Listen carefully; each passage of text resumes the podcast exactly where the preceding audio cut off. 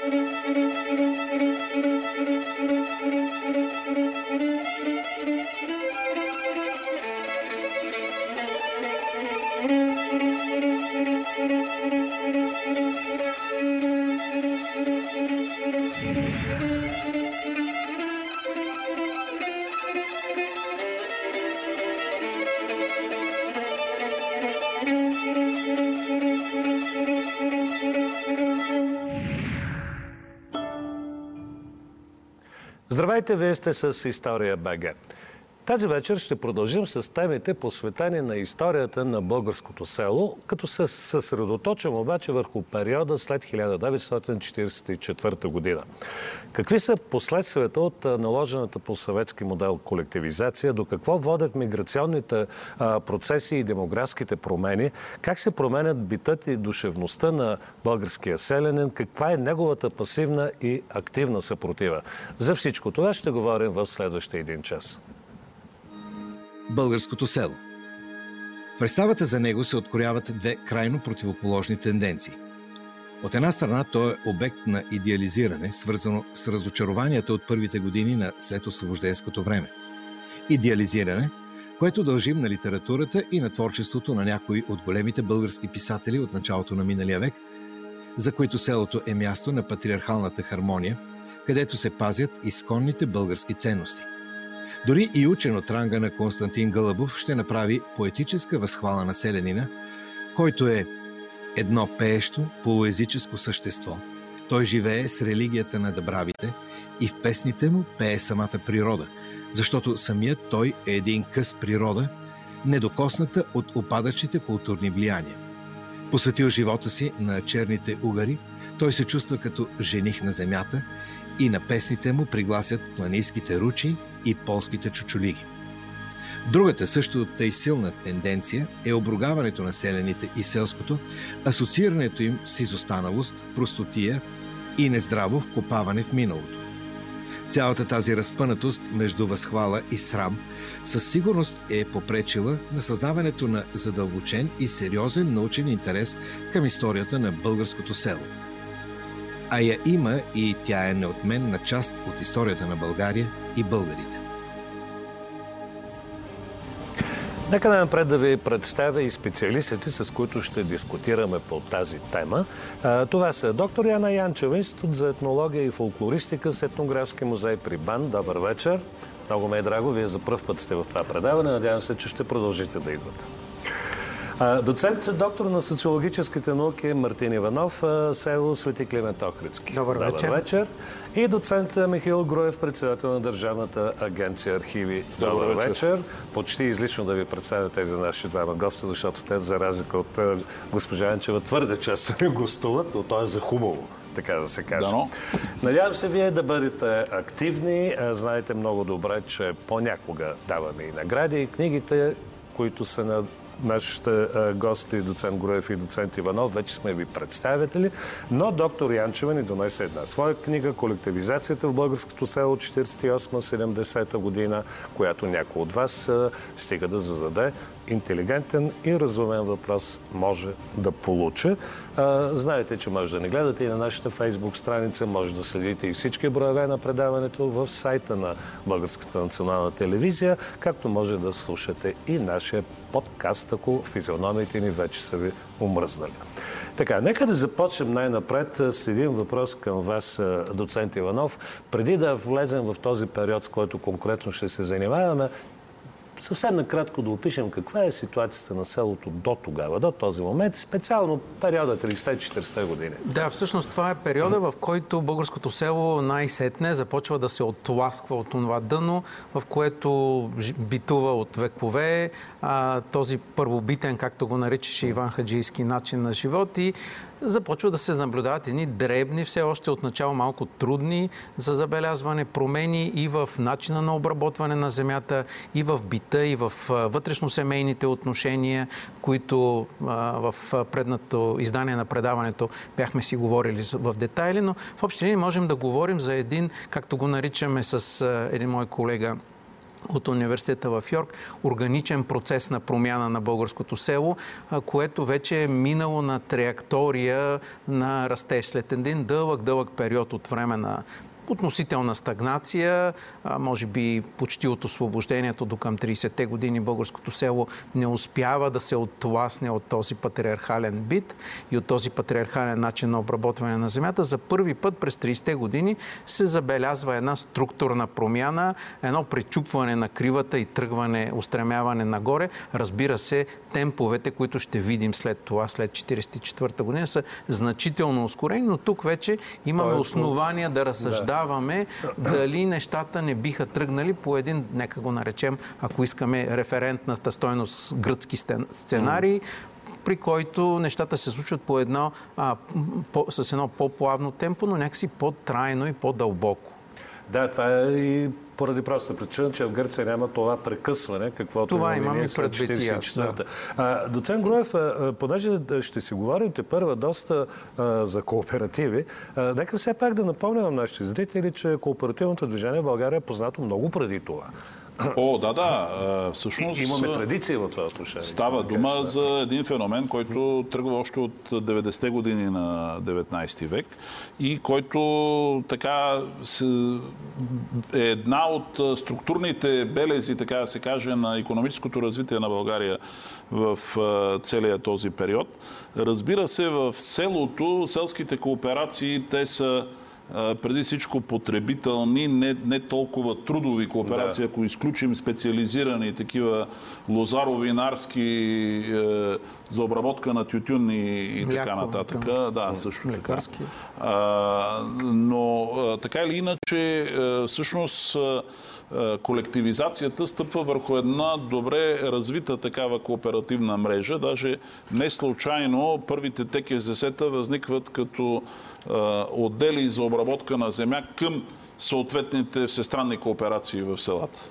А, може би трябва да отбележим тук, че тъй като ще говорим за укрупняване и а, други процеси след 1944 година, но всъщност а, а, комасизацията, примерно, съществува от преди това. Ние имаме това уедряване на Вижте, също. много слабо. Да. Значи, колегата Иванов действително каза тези, аз съм съгласен, че да. действително има 30-те години една такава видима тенденция към а, поне отдолу, начало, така начало, някаква тяга промяна. А, за, за промяна. Но тя обхваща много малка част от а, селската прослойка. Примерно комасацията, която да. е ключова, да кажем, за едно модерно а, земеделие, ние имаме до 44-та година едва 8% комасирана земя. Uh-huh. Като имате предвид, че а, това дърпа доста доста, когато идват германците, които започват аерофото за снимане на селските землища и това всъщност доста дава напредък на този процес. Но така или иначе тя е само в латентна фаза. По отношение, пак малко искам все още да останем в този период, преди 1944 година, вие също, ако имате сведения, може да вземете отношение, разбира се. По отношение на механизацията, защото това също е един важен проблем. Аз, например, се изумих, четох някъде в една таблица, видях по-скоро, че сега не мога да спомня, 33-та или 34-та година, че цялата житна реколта е ложената машинно. Увършано. Увършано, да, пардон, извинявайте. Огромната, огромната и част, да. да. да, да. И даже наред с големите капиталистически, както ги наричат вършачки, те, може би сте виждали на, на снимките едни огромни машини. Те са статични, те 3-4 метра високи и така нататък.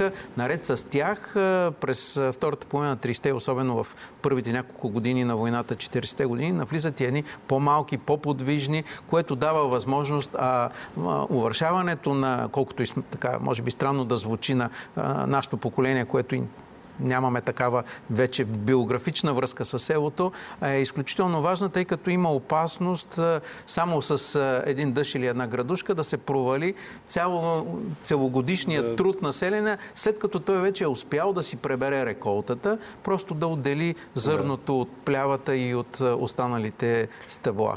Добре, това беше съвсем накратко, колкото да припомним предишния период. А сега нека да се насочим и към радикалните промени, последвали преврата от 9 септември. Превратът от 9 септември 1944 година забарва твърде нерадостна картина в българското село и в земеделието на страната. Към 1946 година около 76% от населението продължава да бъде селско, а 68% да се препитава от земеделие, животновътство и горско стопанство. Този преврат прави възможна реализацията на замисления от комунистите революционен проект Селото – извършване на колективизация по съветски образец. Създаването на първите ТКЗС-та, наричани по това време кооперативи, започва още през 1944 година, но до есента на 1948 година техният брой в страната надхвърля 400, които членуват около 8% от земеделските стопани. След реча на Георги Димитров на петия конгрес на БКП, Шестото Велико народно събрание 1946-1949 година гласува закон за забрана на договора за найем на изполици и други договори. С него се премахват частните арендни отношения в българското село и се дава път на ТКЗС, респективно на държавата. Тя става единствен и безконкурентен арендатор и следователно експлоататор на земеделския труд. Селото Вишовград е разделено на 10 участъка, поверени на 10 комисии от по 5-6 до 10 човека. Тръгва комисията, като във всяка има и две-три момичета от порта на порта. Почват увещанията и пазарлъците. Искат 10 000 лева. Он дава 1000. Хабря, хабря! Докато стигнат 5-6 хиляди лева. Скъсват пазарлък. Хапиши сега на тази книга, че ще дадеш 6 хиляди лева. Пише човекът. Давай сега една трета, 2000 лева. Ами нямам. Е, е, е, е. Давай, давай. Ти подписа вече. На много места писва жената, плачат децата, но от съндъци, от възелчета, от джубове на фусти и фанели събират сумата и плащат доброволния заем. А децата гладуват. Доктор Янчева, към вас е насочена сега и заради тази книга, която донесохте тук. А, очевидно това е процес, който не става отведнъж. Той има своите етапи, своите различни форми и своята хронология. Ако трябва накратко да ги опишем, как, как бихте ги категоризирали? Как бихте ги определили? Владимир Мигев описва целият процес на колективизация доста детайлно. В няколко думи има три основни етапа. Като първия започва още непосредствено след 9 септември а, но той е по-мек, а, по, а, така, с по-меки да. В смисъл, разчита се на доброволното. Разчита се на доброволното. Което води до много малък процент. Да, всъщност. и най-вече той пак е, има натиск а, към... Но, а, първите членове, които влизат към в началото на 1948 година са около 400 домакинства за цялата страна. И това Което е нищо, са предимно партийни членове, да. членове на БЗНС и административни служители, чиновници и така нататък. Имало имотни? Ами, всъщност, Владимир Мигев показва, че в статистиката влизат предимно а, а, дребни стопанства. А, след това, следващия етап, който е около 50-та, 51 година, когато обаче, обаче се осъществява сериозен натиск над селяните, особено в Добруджа. Тогава абсолютно се пренебрегва принципа на доброволността. И тъй като е много форсиран този процес, между 51 и 55 години настъпва затишие. А, тогава се взима решение да се укрепят вече създадените а, стопанства. И вече третия етап, който започва през 55-6 година, 55-та година, между 55 и 58 той е първият етап, който е с, започнал с предварителна подготовка а, от страна на властта, като е, част от това е и а, различни а, системи за натиск над частните стопани, който започва още в, да. от 51-а. Това е въдворяване в трудово-възпитателни общежития за най- упоритите противници на кооперирането, засилване на държавните доставки, които са наистина много силен много силен и могъщ фактор за подчиняване на населението. Несправедливите заменки между заменки на частна земя, земя която е попаднала в кооперативните блокове, която принуждава много частни стопани така да се да се примирят с колективизацията. 56-58 година вече масовото навлизане и вече от след това до към 60-62 година вече има обединяване на създадените ТКЗ-та по общини и и, укрупняването, и последно колективизацията в градовете. Доцент Иванов, ако стъпим върху това, което каза и доктор Янчева, разбира се, тя нахвърля някои от основните механизми, през които хората са били от убеждаване до принуждаване. Но палитрата на тези а, механизми в а, различните години, тя се променя, включително, както и става ясно на всеки, който чете тази история, с а, периоди на вземане на отдых, на въздух, на Передишка, както се казва да, по точно. съветски тертип. Всъщност, колегата Михаил Груев а, го описа много прекрасно за района на Северозапада. А, наистина, използват се всякакви а, методи. В крайна сметка важен е резултата. хората описват наистина от затварянето с селския бик за агитация през нощта, през писането, писането на надписи Кулак народен враг, отказа да се дадат купони, за открити заплахи. Имаше един случай, ако се не лъжа, от Добричко, където местният партиен секретар беше си направил собствен концентрационен лагер, в кавички разбира се, моля?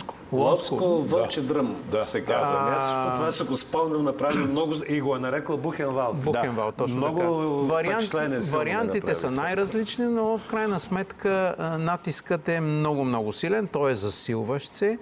Това, което за мен е по... и предполагам, че Михаил Гроев ще може много по-точно и в детайли да опише тези неща. За мен това, което е важно за това първо десети... десетилетие комунистическо или 15 на години в България е, че българското село а, понася един много сериозен удар върху стандарта на живот.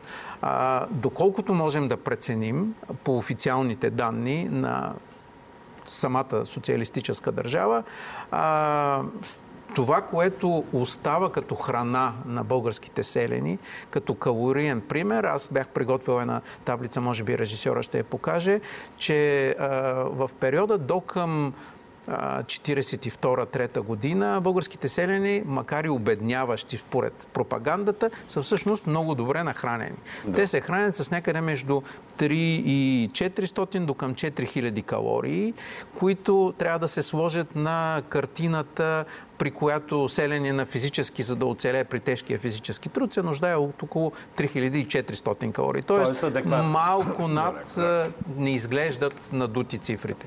След което обаче, през 55-та година, когато влиза вече а, домакинските бюджети на социалистическата статистика, а, калориите са спаднали вече на 2000, 2700. Всъщност това е на друга. А, а това е с какво да?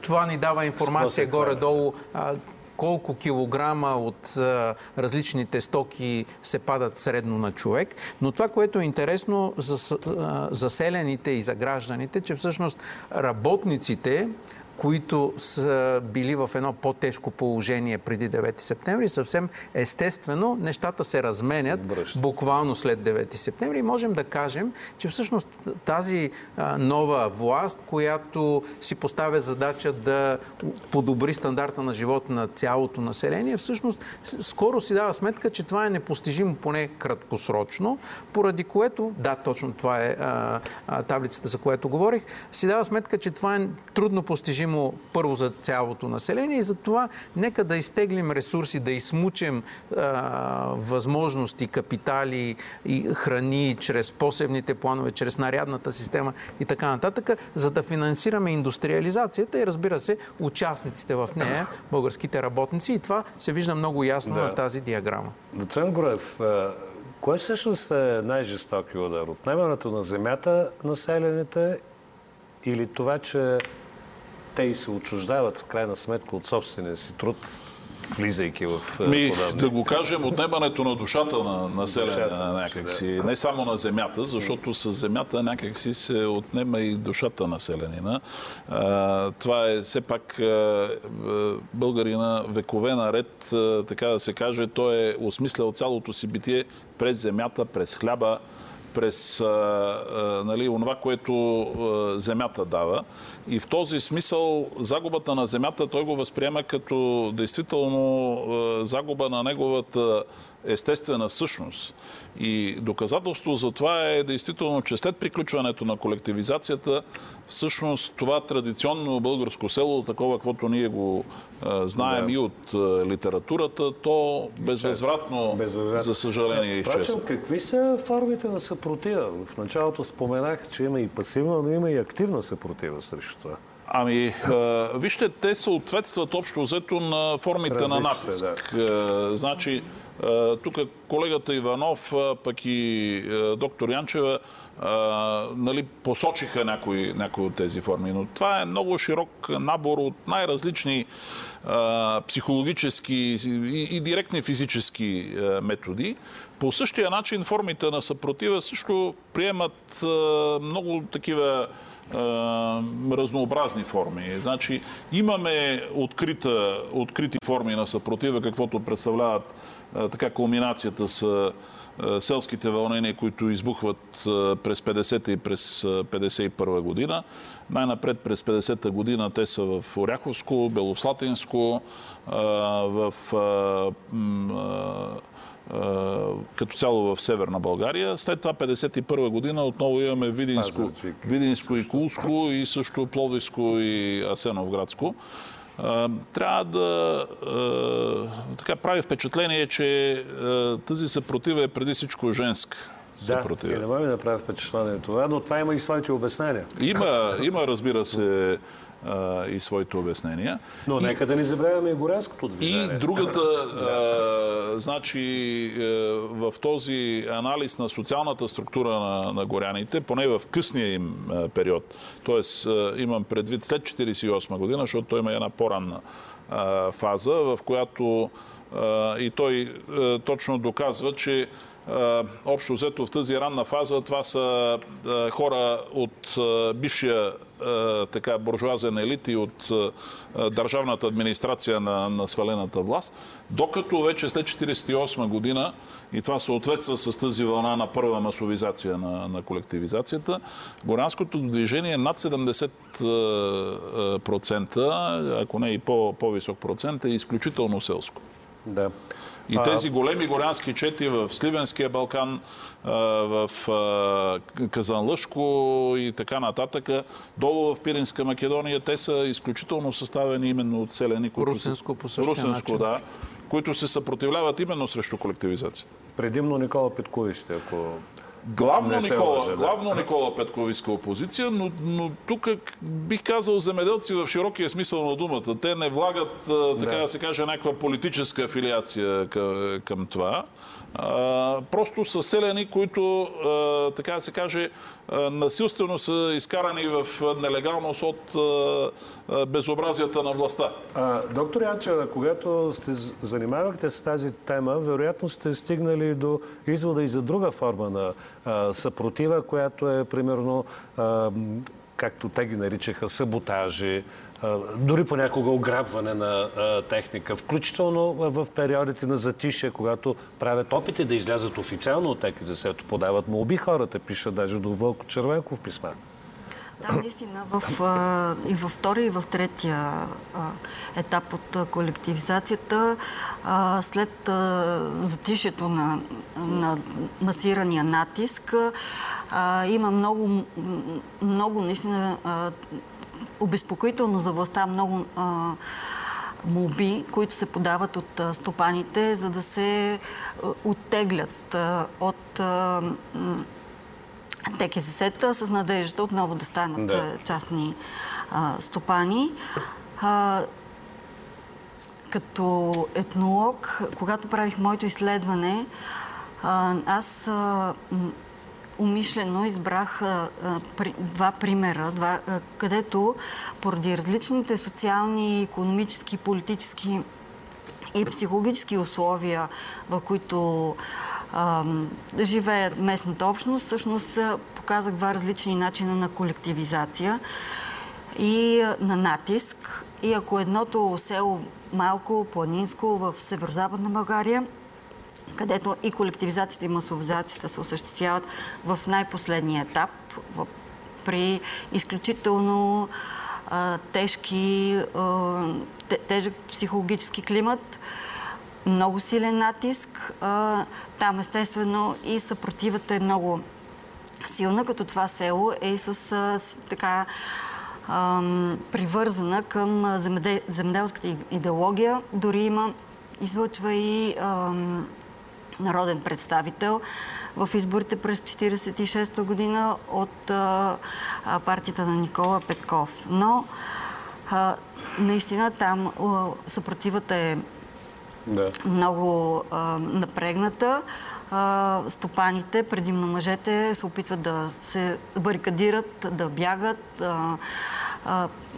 Една от формите на съпротива е да продават предварително своята инвен- инвентар, животни. Много малко домакинства така са дълновидни и дори имам беше ми разказана ситуацията в едно семейство, където мъжът рано проявява дълновидност и продава цялото си имущество някъде, в някакво друго село, но а, жените в семейството, съпруга, майка, и, и снахи, те не могат да си представят как ще продължат живота без земя, без стопанство, без имот. И след дълги дни на увещание, сълзи, човека се предава пред напора на жените и той разваля сделката. И, и след това всичко влиза. Но ако Е, затова французите казват шаршаля фам.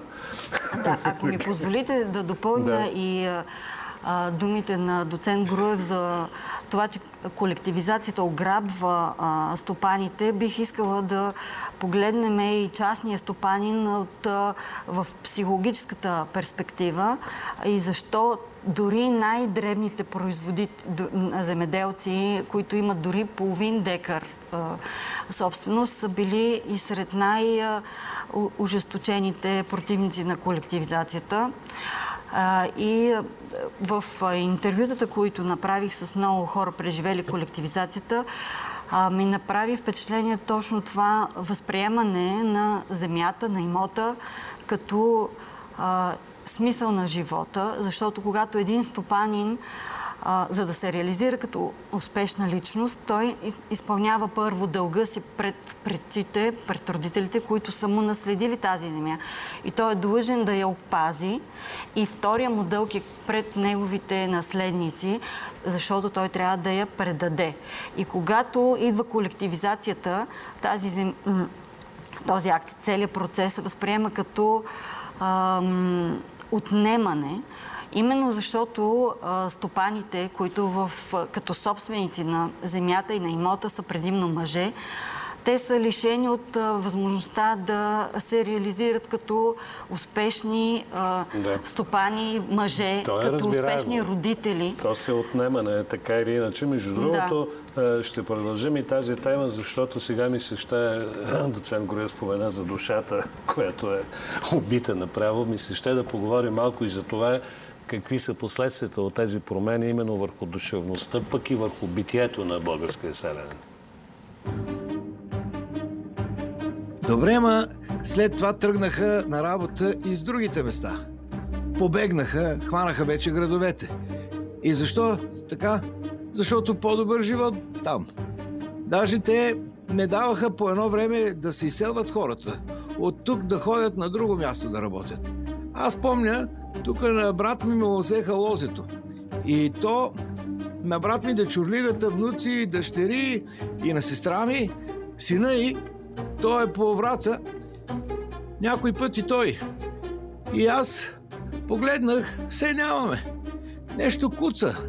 Обезпаричени, оголели. Нямаше и какво да купи човек. И пари нямаше достатъчно. И аз предпочетох да отида моторист на въжена линия тогава. Слушай, ако не беше дошъл социализмът, за нашите села тук, около Вършец, беше сиромашия. И като дойде социализмът, всеки тръгна по София. 20 пилиционери имаше в ТЕТ София и всичките тези хора нямаш представа каква е сиромашия. И на всичките им ги направиха апартаменти в надежда и всичките си назеха коли. Заплащането стигаше, защото всичко беше за стотинки. Имаш 10 лева, ще идеш в София и ще се върнеш, че ще се наедеш с кебабчета. Въпросът е, че с тези пари, които получавахме като надници, можехме да задоволим собствените си нужди. Можеше да си купиш всичко. Всичко, каквото ти трябва, нали? Не да правиш пари, да кажем, Това бяха анкети от вашата книга, нали, от вашето изследване. Много интересни, между другото, които показват и различното мнение сега от човека, който явно се задоволява с това, че може да отиде в София и да яде кебабчета. И това му стига до другите хора, които па съвсем не са доволни с това. Но обръщам се и към трима ви, който иска може да започна. Какви са най-важните последици, примерно, по отношение на миграцията? Тук стана дума, видя се това.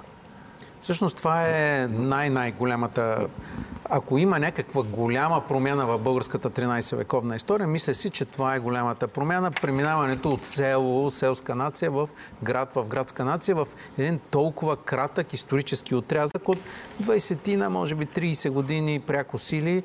В този смисъл България, и това го казват много чужди демографи, е един от примерите с най-ускорена урбанизация в целия свят, което води до едни сериозни психологически травми. И най-голяма рустификация на градовете. Което води, както, както а, се беше а, да. изразил и Мишо в своята книга, че всъщност вместо да води до огражданяване на, да. на селата, води до уселячване и рустифициране. За това, защото те стават критична маса. Точно. Значи, в един много кратък период от време. Каза се тук, в, мисля, че първото а, видео, нали, че първото след военно преброяване 1946 година селското население е все още 76%.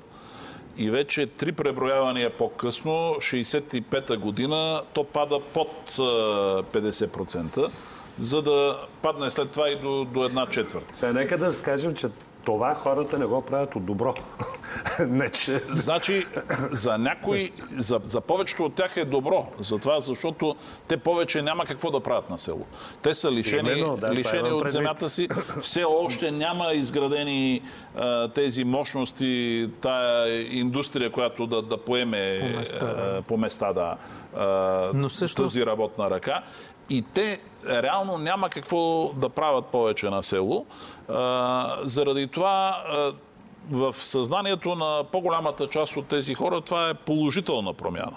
Но както е положителна промяна, по същия начин трябва да си дадем сметка, че има проблеми. Града не ги посреща с разтворени обяти. Най-малкото няма къде да се настанят такива огромни потоци от хора.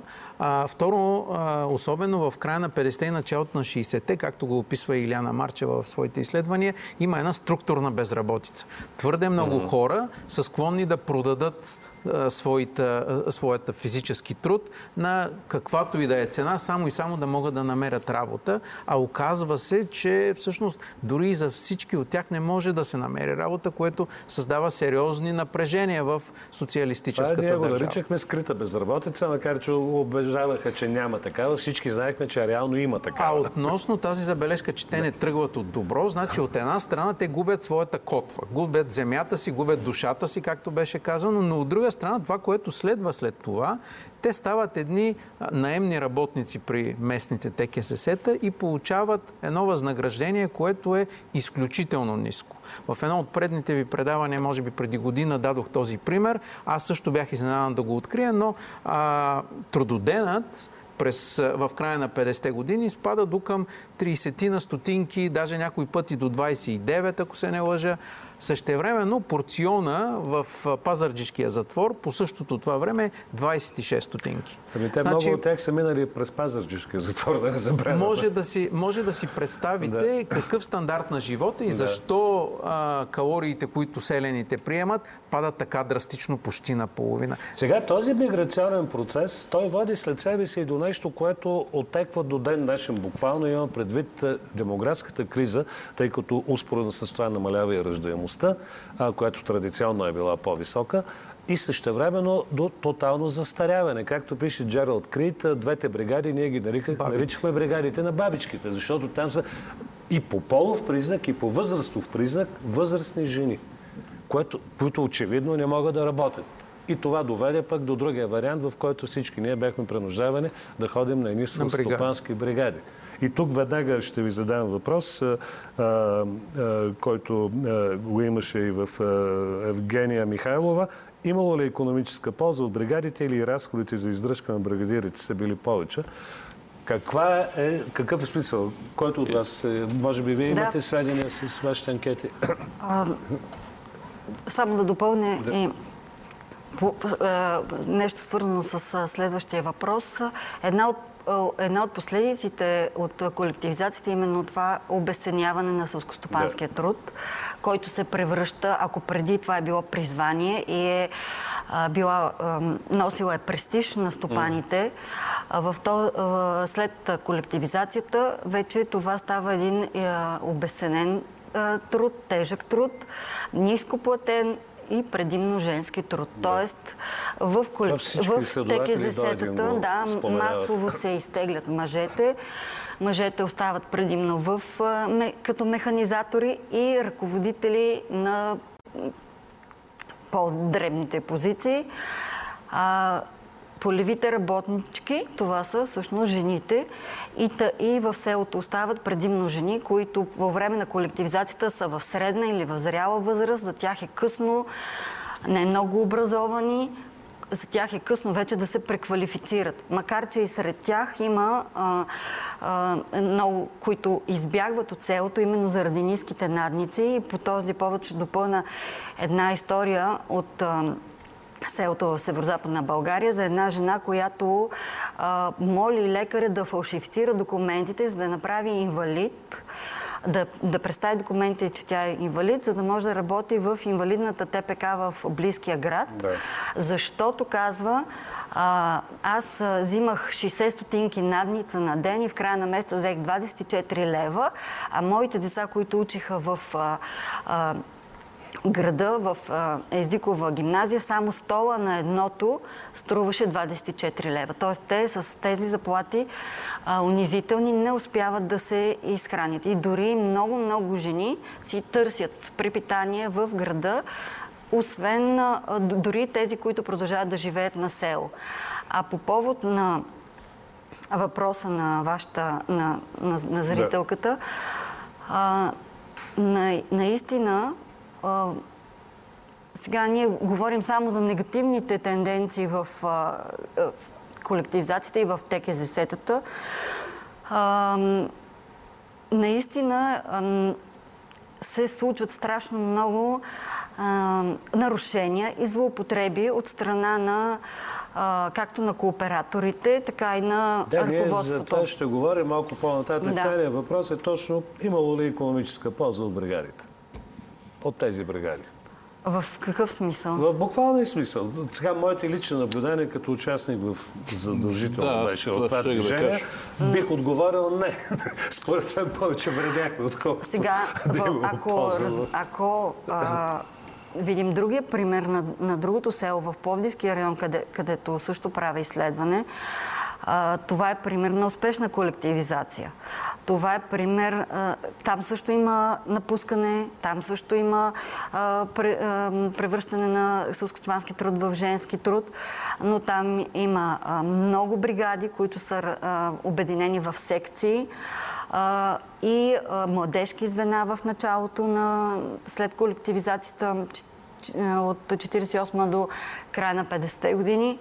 В последствие отново има застаряване на работната ръка. Към 80-те години вече а, тези жени, които са били в началото в младежки бригади, да. вече работят пенсион...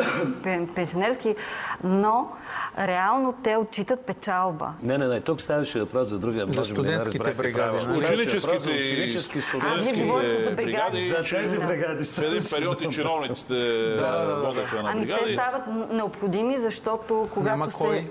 Няма, да, кой. Те, те, Няма кой да работи. Именно по тези демографски и миграционни причини очевидно а каква стават... е ползата? Ще ви е припомня един е. бивш наш президент, който се беше, беше обявил, че се е запознал с съпругата си на а? такава бригада, така че има и някаква Тя полза. Тя е почти демографска тази полза, бих казал.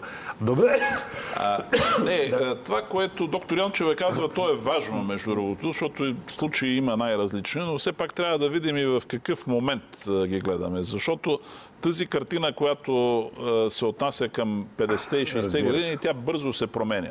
И когато на село през 70-те и 80-те години вече остават хора, които по някакъв начин са се устроили и адаптирали към условията, те е, живеят е, доста добре. И това да, да, да, е, го показва и това изследване на Джералд Крит. Точно, благодаря ви. Вие направо направихте анонса за последната ни тема тази вечер. Сега ще видим всъщност как отговарят селените на е, цялото това отнемане на земята, на всички тези безкрайни реформи, източване на ресурси, укропняване, миграции, демографски процеси. Как всъщност отговаря българския селен на това? Но когато се вгледаме в българските селени, виждаме, че обикновените хора, от работниците в фабриките до трактористите, са си създали приложими стратегии в условията на този обществен строй – социализм. Още по-важното е, че техните ежедневни действия са принудили държавата да се нагоди към тях по начин, който постепенно е облагородил цялата социалистическа система. Селените просто правеха каквото могат, за да подобрят тежкия си живот – по този начин, без някаква грандиозна програма за съпротива, те принудиха плановиците и администрацията към отстъпки, които в крайна сметка направиха натрапената и репресивна система по-поносима. Накратко, чрез своите ежедневни действия, селените опитомиха социалистическата революция. Те самите отчитаха напредъка постигнат към края на 60-те, когато започнали да се усещат преимуществата на економическото развитие и ранните реформи. Но опитомяването на революцията не се случи внезапно. То бе продължителен процес. По ирония на съдбата, самата система направи възможно опитомяването си. Тоталитарният характер на социализма увеличи ежедневната съпротива на селените и направи от нея по-мощен фактор за промяна, отколкото при капитализма. Доцент Гроев, е, е, Джералд Крит е, изковава този много симпатичен термин опитомяване на революцията в едноимената си книга. Едно много интересно произведение, според мен, което всички, които се интересувате по тази тема, може да прочетете. До каква степен е прав той? Действително, в крайна сметка, селени, както сме свикнали по Андрешковски, измъкнали се от цялата тази ситуация. Ами да, макар че неговия теренен материал е от едно монтанско село Берков, Замфирово. Замфирово, да. да. А, почерпен. В много голяма степен бих казал, че той е и общо валиден. Да. Затова, защото той показва именно тези механизми, които а, не просто превръщат а, съществуването на тези хора на село в приемливо, те им дават и много важни такива житейски предимства. Тук говорим, разбира се, и за, преди всичко за тая култура на кражбата, която а, се развива, разхищенията, за които впрочем бяха, този живот. бяха характерни за работниците в града. Горе-долу системата функционираше по един и същ начин, когато е общо собствеността. А, именно и когато, разбира се, ограниченията на системата се и поразчупват. Затова, защото а, нали, тук а, колегата Иванов написа една книга за тези реформаторски, късни реформаторски опити. Те засягат а, и селото. Не всички са успешни. Едното е тая система на АПК-тата, най-напред експериментално от края на 60-те години, но от началото на 70-те вече повсеместно. Но има и така опити, които са за които се оказват в последна сметка успешни за негласно разширяване на този частен сектор, земя за лично ползване, арендната, система. Арендна, арендната, след това акордната система. Между другото, Цвети Иванов, от тази гледна точка, когато гледаме статистиките, ние наистина сме били най-близко, най-плътно до съветския модел, има прави по отношение на колективизация, защото в Унгария, в Польша не е така, например. Да, да. Там делът на национализираната, на колективизираната земя през 50-те години е много по-малък, но същевременно тук има една биполярност в българското село. С тези 5 декара максимално, които се дават на селско семейство за лично ползване, всъщност, вие казахте и в градовете се краде, да, действително, но всъщност работниците нямат собствена фабрика, цех да. или много малко от тях имаха някакви преси за шир потреба и така нататък.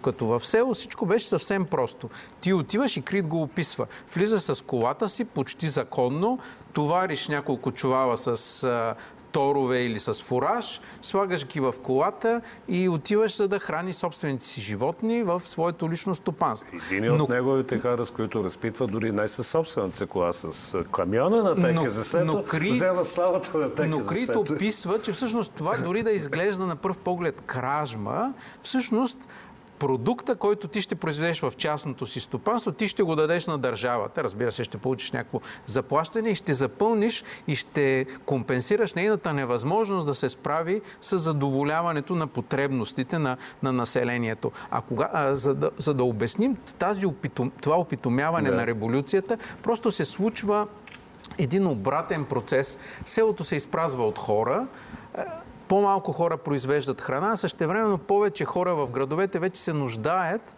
да отидат и да бъдат задоволени тяхните потребности за храна. От друга страна, България почти до края на 80-те години продължава на важните пазари на Запад, където печели конвертируема валута и откъдето купува машини и технологии, да изнася предимно и само, ако не само, но главно селскостопанска стока. Там български машини, български суровини по-трудно пробиват. Тук, простете ми само, искам да отворя една скоба, тъй като на, наскоро четох и книгата на Виктор Вилков, където той описва точно за това, само че се оказа, че тази продукция е била с много лошо качество и тя постоянно е била връзкана, връщана включително от съветския пазар. Включително и от съветския пазар. Но, но това, което искам да кажа е, че всъщност селото изведнъж се превръща в а, инструмент за печелене на валута, чрез която да се финансира индустриализацията, новите фабрики, технологии и така нататък, потребност за храна за гражданите и всъщност все по-малко хора трябва да произвеждат все повече храна, което трудно да. може да се случи. Поради което режима обръща от тоягата преминава към моркова и се стреми всячески да насърчи подобряването на стандарта на живота и това цялата статистика на държавата го показва, че има едно плавно доближаване. Никога изравняване, но доближаване на стандарта на селото и града. Кратък е, въпрос на нашия зрител Божидар е, Неделков. Продукцията на ТКЗС задоволява ли вътрешния пазар? Успява ли? Отчасти, от някои стоки да, от други стоки не. Аз си спомням, че през 80-те години България внасяше картофи и лук от а, Полша. Нямаше олио. И, и това примерно. се възприемаше като голям скандал. В някакъв смисъл хората го обсъждаха докъде го да. докарахме. Сега, разбира се, ситуацията не е много по-различна.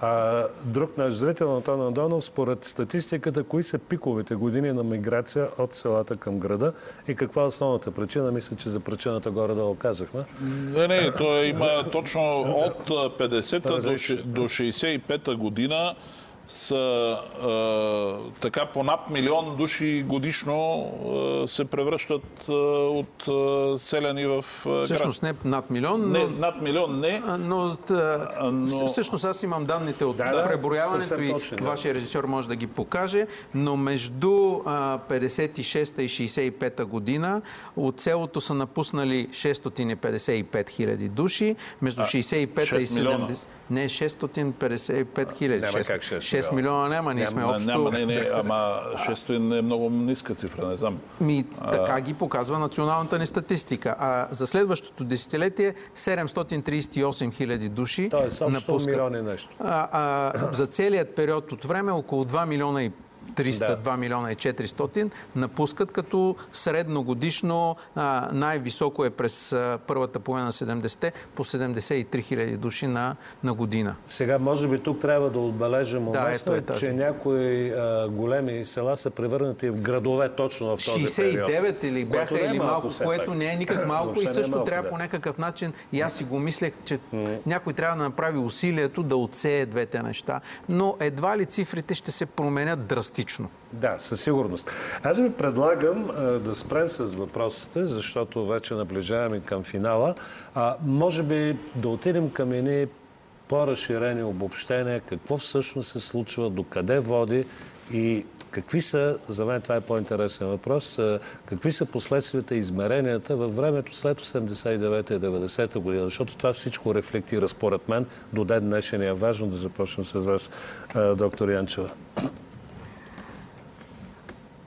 Какви са последствията след 89-та година от Как колективизацията? рефлектира, да, как, до каква степен това, това се Да. усеща и до днес? Ако Както вече споменахме, едно от най-големите последствия е обезлюда... обезлюдяването Да. на селата. Другото е откъсването на всички следващи поколения от земята и от селскостопанския труд, обезценяването на селскостопанския труд.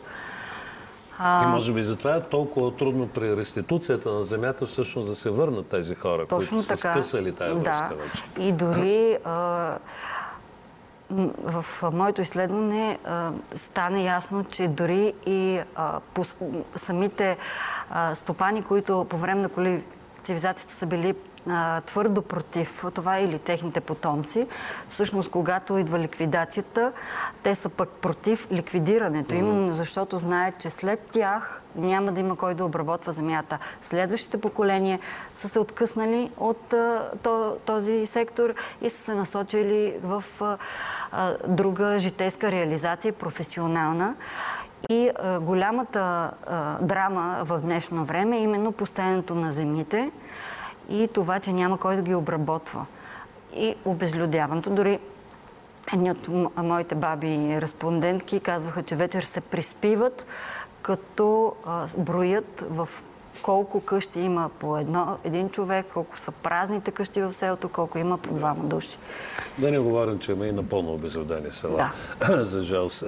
Доцент Иванов. Аз си мисля, че основният, големият ефект от всичко това, за което си говорихме, е, че градовете набъбват страшно бързо и много от нас, които днес се водим граждани, продължаваме ментално да живеем, ако не изцяло с двата крака, то поне с единия крак в онова традиционно патриархално българско общество, в което стабилността, консервативността винаги надделяват. Промените стават изключително трудно, правят се две крачки напред, една назад, после две, е, една напред и две назад. А, непрестанно се двумим наляво, надясно, на изток, на запад, НАТО, Европейски съюз, Съветски съюз или Русия.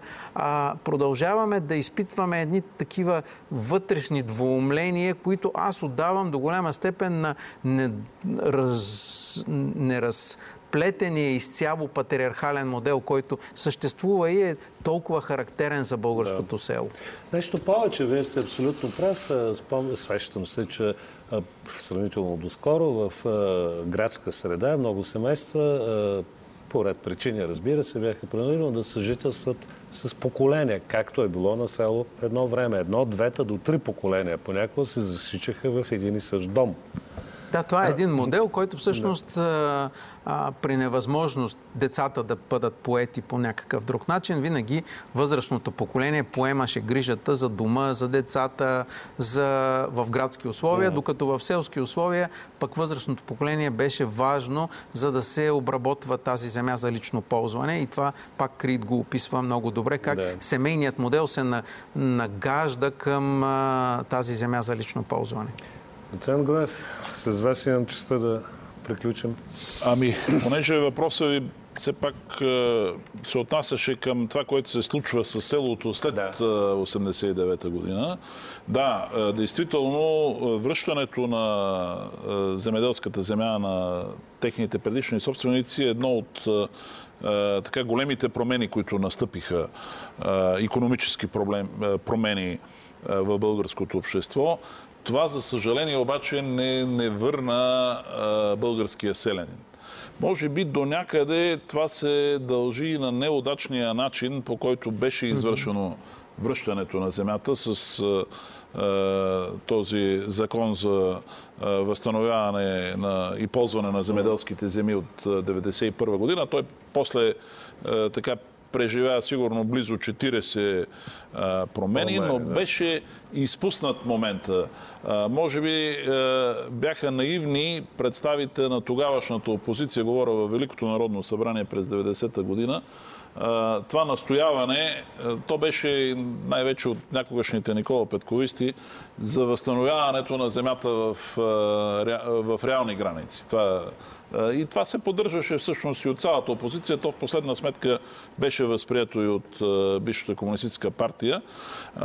Но това всъщност забави, така да се каже, цялостни възможности. Бяха изпуснати възможности действително земеделието да се модернизира, да се използва така да се каже, това, което беше натрупано като материална база в тези късни години на ТКЗС през а, 70-те и 80-те години. А, така че, за съжаление, момента а, беше изпуснат. Ние в момента а, така живеем в едно постмодерно, да го, да го наречем, село без, без селяни или с много така хора в тежко социално положение, в възрастни, възрастни хора в тежко социално положение в а, българското село и същевременно свръхбогати арендатори и хора, които се занимават с а, обработката на, на земята.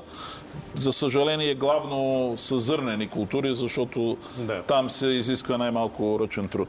Ами, благодаря ви много за този разговор. Мисля, че след поредицата от тези три предавания, вече на наши зрители е- малко по-ясно какво е било житието, битието на българския селянин във времената, но разбира се, най-важното е да намерите всички тези книги, които предлагам, предполагам и колегата Захария ви е показал други книги и други изследвания. Има страшно много и много интересни материали по тази тема. Благодаря ви, че бяхте с нас. Останете с програмата на БНТ.